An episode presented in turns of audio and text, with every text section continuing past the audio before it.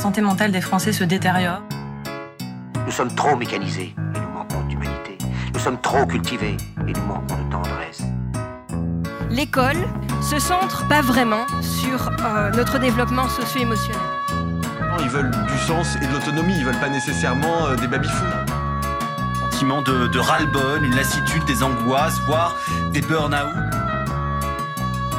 Look Up, le podcast du vivant, avec Marion Bailly sur Radio Alpa. Il faut tous nous unir. Il faut nous battre pour un monde nouveau. Bonjour à tous et bienvenue. Aujourd'hui, on va parler de trucs assez personnels. Les valeurs et les croyances. C'est des mots super simples et pourtant largement sous-estimés. Les valeurs et croyances forment notre identité, nous amènent à prendre telle ou telle décision et donc, in fine, construisent notre vie. Comme pas mal de mes podcasts sur la santé mentale, je me suis notamment inspiré des vidéos de Et tout le monde s'en fout, qui risquent de passer en extrait dans les dix prochaines minutes. Pour définir ces termes qui peuvent paraître proches, on peut dire qu'une valeur va être ce qui nous pousse à agir, et une croyance la manière d'agir pour protéger cette valeur. Par exemple, si on arrive au bureau avec des gâteaux pour faire plaisir aux collègues, la valeur concernée est la convivialité, ce qui nous a poussé à ramener des gâteaux. La croyance, c'est que pour être convivial, il faut partager de la nourriture avec autrui. En tout cas, c'est une des manières de respecter cette valeur. Peut-être que cette personne avait envie d'un gâteau, mais grâce à cette valeur, n'imagine pas manger du gâteau seul dans son coin. Et tout cela, c'est propre à cette personne-là. Une autre a peut-être pour valeur la sécurité, l'hygiène, la santé, et a pour croyance que partager un gâteau au bureau, bah ça donne plein de microbes. En fait, on se crée notre propre réalité, comme l'explique Sabine Dumas avec son exemple du verre. Par exemple, si vous croyez qu'un verre est à moitié vide, eh bien, vous avez raison. Mais la personne qui croira qu'il est à moitié plein aura raison aussi. Et si vous croyez que ce verre est à moitié vide, tout ce que vous percevrez de ce verre appuiera la thèse que ce verre est à moitié vide. Chaque identité est constituée de multiples valeurs et croyances. C'est ce qui nous rend uniques. Les croyances servent donc à faire appliquer nos valeurs. Commençons donc avec les valeurs, qui sont amenées à évoluer tout au long de notre vie et sont fragiles. Elles peuvent être soit imposées, soit choisies. Imposées comment ça? Bah, Suivant l'éducation qu'on a reçue, l'environnement dans lequel on grandit et la société dans laquelle on évolue, on ne réfléchit pas de la même manière. Par exemple, une personne ayant grandi en milieu rural a des chances d'avoir des valeurs communes avec les autres gens du village, peut-être moins avec un Parisien. Je ne dis pas qu'elles ne peuvent pas s'entendre ou sont opposées, D'ailleurs, ces deux personnes ont grandi dans le même pays et partagent donc aussi des valeurs communes qu'elles ne partagent pas peut-être avec des Américains. Tout cela est relatif, évidemment. Les valeurs imposées, qui ne nous correspondent pas ou plus, peuvent amener à de l'infantilisation, mais aussi à une déformation de la réalité, voire à de la radicalisation. Ça, c'est quand les valeurs, elles sont trop figées, et qu'on va essayer d'imposer notre façon de les pratiquer aux autres personnes, pour tenter de mieux supporter la différence entre ce qu'on voudrait vivre et la réalité. Dans ce dernier cas, il y a un quiproquo entre les valeurs et les croyances. Et pourtant, derrière toutes les croyances qui peuvent amener à des conflits plus ou moins grands, il y a toujours des valeurs communes, des choses qui nous rapprochent. À nous de voir sur quoi on porte notre attention. Puis on a les valeurs choisies, qui forment la colonne vertébrale de notre identité. Par notre expérience, nos ressentis, notre personnalité, au fur et à mesure qu'on grandit, on constate qu'on est plus ou moins sensible à telle ou telle chose.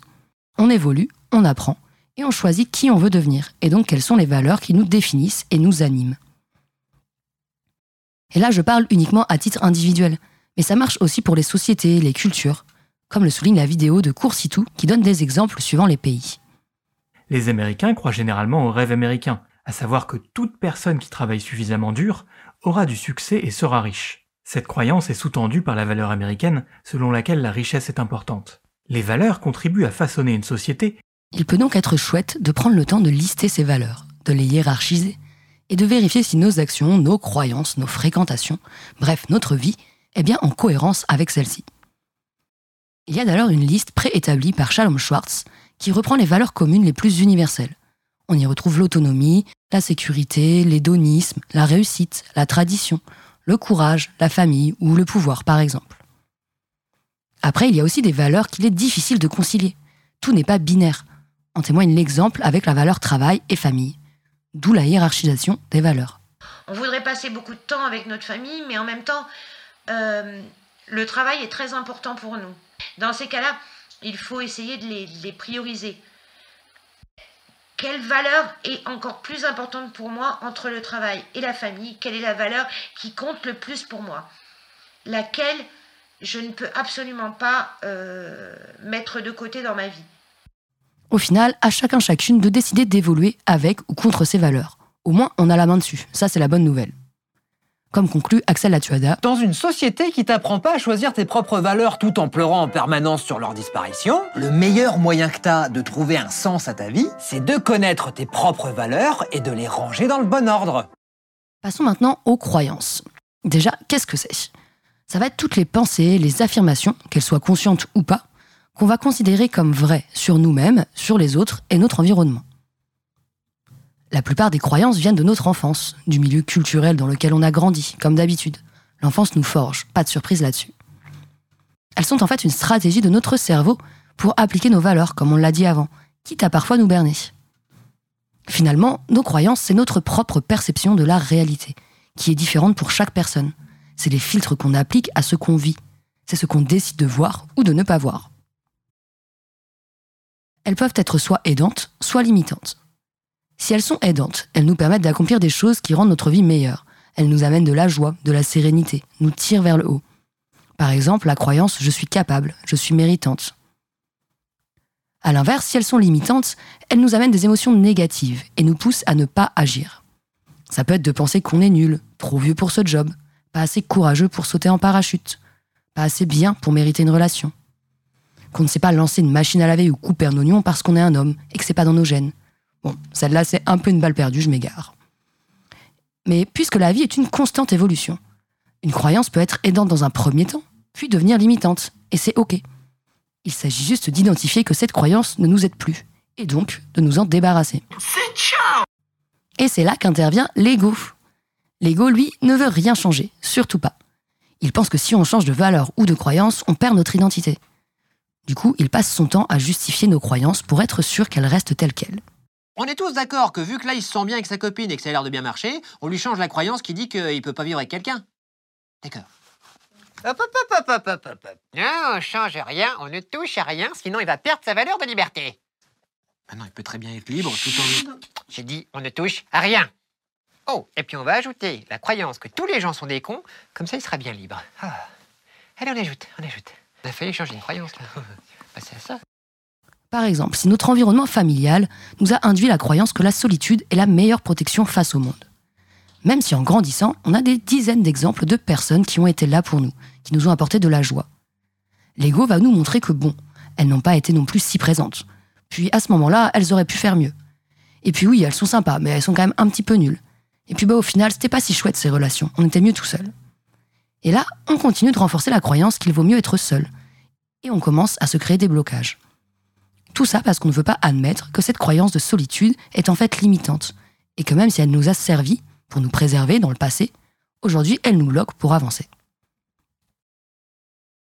Et sans parler de tout ce qui a été transmis par nos parents qui nous ont félicités ou réprimandés suivant nos actions, renforçant nos croyances sur ce que la vie devrait être.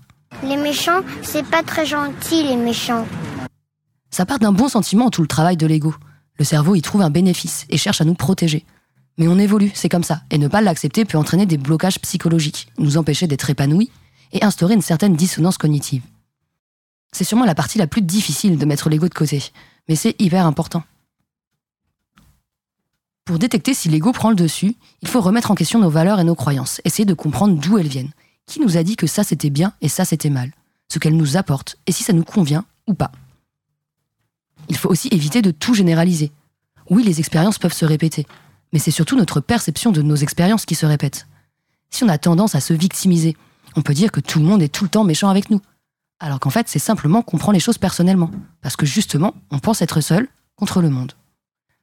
La nuance est fine, et pourtant elle nous impacte grandement dans notre manière de vivre, de ressentir, de se projeter.